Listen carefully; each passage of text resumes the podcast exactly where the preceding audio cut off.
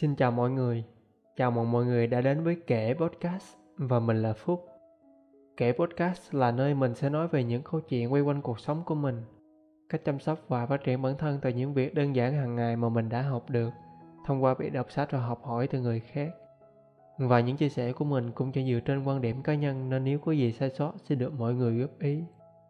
Mọi người có thể nghe podcast này ở kênh YouTube của mình hoặc có thể nghe ở các nền tảng khác như Spotify, Apple Podcast, Google Podcast. Một lần nữa, xin chào mọi người.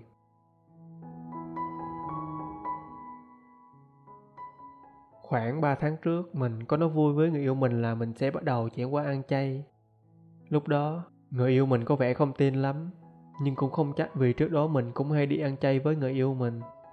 Do người yêu mình theo đạo nên trong tháng phải ăn chay mười ngày nhất định, và trong những ngày đó mình đi ăn chay theo người yêu mình. Thấy hơi nghi ngờ về câu nói vừa nghe, người yêu mình mới bảo: "Bây giờ ăn chay vậy tới bữa đi Phú Quốc ăn chay luôn hả?" Mình mới cười rồi nói vậy để qua chuyến đi này rồi về mình sẽ bắt đầu ăn chay. Không phải ăn chay theo người yêu mình mà mình sẽ ăn chay luôn từ đấy. Người yêu mình nghe lời khẳng định đó cũng có phần tin, nhưng trong lòng chắc vẫn còn e ngại tại trước giờ mình ăn nhiều lắm, nhất là cái món làm từ thịt. Bây giờ tự nhiên chuyển qua ăn chay luôn thì không biết có ăn nổi không. Và cho đến nay thì cũng đã được hơn tám tuần mình ăn chay, với sự ngưỡng mộ và ngỡ ngàng của nhiều người. Thời gian đầu thì mình vẫn chưa ăn chay hẳn, vì gia đình mình không ai có thói quen ăn chay cả, nên mình vẫn phải ăn mặn chung với cả nhà. Nhưng mình mặc định trong đầu là sẽ không bao giờ đụng tới bất kỳ một miếng thịt nào. Kiểu như là khi ăn một nồi canh mà có thịt hầm, hay một nồi thịt kho chẳng hạn, thì mình sẽ không ăn thịt mà chỉ ăn rau củ và nước, nhằm hạn chế tối đa việc đụng đến thịt. Bên cạnh đó thì mình vẫn còn ăn các món liên quan đến trứng. Do mới bắt đầu chuyển qua ăn chay nên chưa biết tự nấu nhiều món. Biết như vậy vẫn chưa phải là ăn chay, nhưng đó là những bước đầu tiên do tự tâm mình đặt ra cho bản thân. Dù sao cũng đỡ hơn là phải trực tiếp ăn thịt. Và cho đến thời điểm hiện tại, mình cũng đã dần bỏ ăn trứng, đã tự nấu được cái món ăn chay để tự mình thưởng thức. Trước kia thì mình chỉ biết nấu xoay quanh các món như cơm chiên, trứng chiên hay trứng luộc. Nhưng bây giờ thì mình đã làm được những món chay cũng khá hấp dẫn, đến nỗi mẹ mình phải khen ngon là đủ hiểu tài nghệ của mình cũng không tệ lắm. Có một điều này không biết mọi người có cùng cảm nhận giống như mình không? Đó là việc tự tay mình chuẩn bị mọi thứ rồi nấu những món ăn mình muốn nấu. Đến khi đã có thành quả rồi thì mình vô cùng trân trọng từng chút món ăn mình làm ra. Từ đó, khi ăn lúc nào cũng cảm nhận được món ăn của mình ngon một cách không thể tả. Điều mà trước giờ khi chỉ ngồi đợi sẵn đến giờ ăn mình không bao giờ nhận thấy được. Mình cũng thầm cảm ơn chính mình vì trong thâm tâm đã phát sinh đến việc tu tập, mà bây giờ mình đã tự biết nấu những món ăn ngon cho chính mình và cả cho người khác cùng thưởng thức. Vậy vì sao mình lại đột ngột chuyển qua ăn chay? Câu hỏi này cũng chính là câu hỏi mà mình được hỏi nhiều nhất từ những người thân, bạn bè xung quanh mình. Và để trả lời chính xác câu hỏi này thì mình cũng xin nói thật là mình cũng không biết vì sao mình lại chuyển qua ăn chay nữa.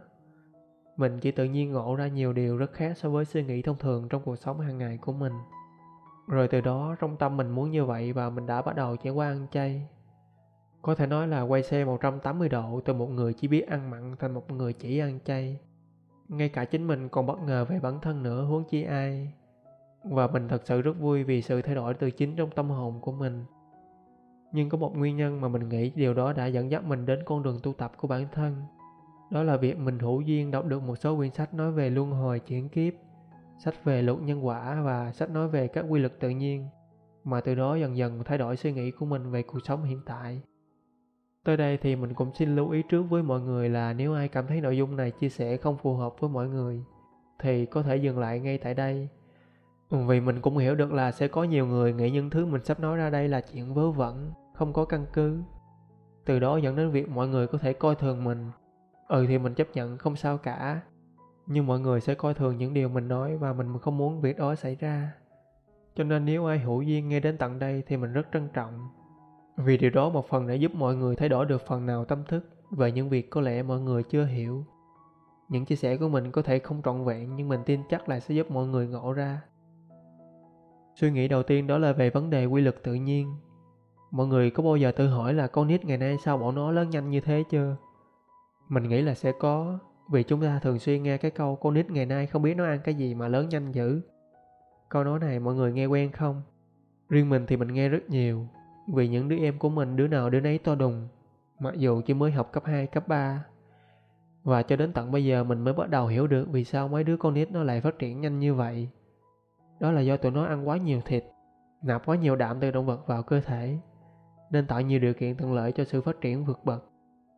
Chắc mọi người vẫn thường nghĩ là chúng nó phát triển nhanh, nhưng không, đó chính là quá trình lão hóa của cơ thể được đẩy nhanh hơn mà thôi. Tại sao mình lại nói như vậy? Mình sẽ lấy ví dụ từ những chú chó cho mọi người dễ hình dung. Là cùng một giống chó mà một con thì chỉ ăn cơm với rau, và một con chỉ biết ăn mỏi thịt, thì theo mọi người nghĩ là con nào sẽ khỏe hơn hay con nào sẽ nhanh già hơn? Câu trả lời chắc cũng sẽ dễ đoán được, và điều đó cũng tương tự với loài người của chúng ta. Mọi người có biết là các loài thú ăn thịt ngoài hoang dã tại sao chúng thường không ăn thịt lẫn nhau không? Tại vì chúng cũng cần được ăn rau chứ không muốn ăn thịt. Nhưng do cấu trúc răng của các loài thú ăn thịt không phù hợp với việc ăn rau, nên chúng hiển nhiên phải trở thành một loài đi săn kẻ khác. Đối tượng của chúng nhắm đến thường là các loài động vật ăn cỏ. Và khi chúng đã tóm được con mồi của mình rồi, hầu hết chúng sẽ ăn phần nội tạng trước, vì nơi đây là nơi tiêu hóa cỏ của những loài động vật kia. Điều này dẫn đến mối liên hệ với con người của chúng ta. Nếu để ý thì chúng ta sẽ biết mình có bốn cái răng nanh trong tổng số ba mươi hai chiếc răng, đồng nghĩa với việc chúng ta vẫn được ăn thịt nhưng ăn một số lượng rất ít, khoảng mười lăm phần trăm thịt trong mỗi khẩu phần ăn của chúng ta hàng ngày. Số phần trăm còn lại đến từ cơm và rau củ quả. Nói đến đây thì mọi người chắc cũng đã hiểu vì sao trẻ em ngày nay lại mau lớn. Người lớn thì thường hay mắc căn bệnh liên quan đến dạ dày. Nguyên do không đâu khác chính là việc chúng ta đã ăn quá nhiều thịt, đi trái lại với quy luật của tự nhiên. Vì chúng ta tự cho mình là loài động vật bậc cao nên có thể ăn theo ý thích của mình. Đó là còn chưa nói đến chúng ta không nên ăn quá nhiều thịt của các loài động vật máu nóng hơn chúng ta, như lợn, bò, gà chẳng hạn. Cho nên ngay khi nhận ra được điều này, mình đã giảm khẩu phần thịt trong bữa ăn của mình đi đáng kể. Mình dần thay thế đạm từ thịt động vật bằng các loại đậu, vì chúng bổ sung chất dinh dưỡng không thua kém gì thịt mà lại rất tốt cho sức khỏe nữa. Và suy nghĩ thứ hai là về luật nhân quả. Như mình vừa nói về quy luật của tự nhiên xong, sau khi đã giảm khẩu phần ăn thịt của mình xuống trong các bữa ăn, thì hiện nay mình đã chuyển hẳn sang ăn chay và không ăn thịt nữa. Vì cơ duyên cho mình nhìn nhận được sớm về luật nhân quả mà vũ trụ này đang vận hành. Mà để nói về luật nhân quả thì bao la rộng lớn lắm, nên hôm nay mình chỉ nói nội dung chính mà mình muốn chia sẻ với mọi người. Và việc ăn uống tại sao lại liên quan đến luật nhân quả? Vì theo sự cảm nhận và hiểu biết của cá nhân mình, cũng như trong lời Phật đã dạy rằng chúng ta không nên sát sinh dù chỉ là một con kiến nhỏ. Vì tất cả mọi loài sinh vật trên đời này, mọi thứ đều có linh hồn của nó cả. Nếu chúng ta giết một con bò hay một con gà để ăn thịt, thì vô tình chúng ta đã giết phải một linh hồn trên cõi đời này. Mà trong khi giết động vật, chúng ta lại vô tình lãnh thêm sự đau đớn mà các con vật đang phải chịu đựng trước khi chết. Từ đó, ngày ngày nghiệp quả càng chồng chất, và đến một lúc nào đó chúng ta sẽ phải trả giá.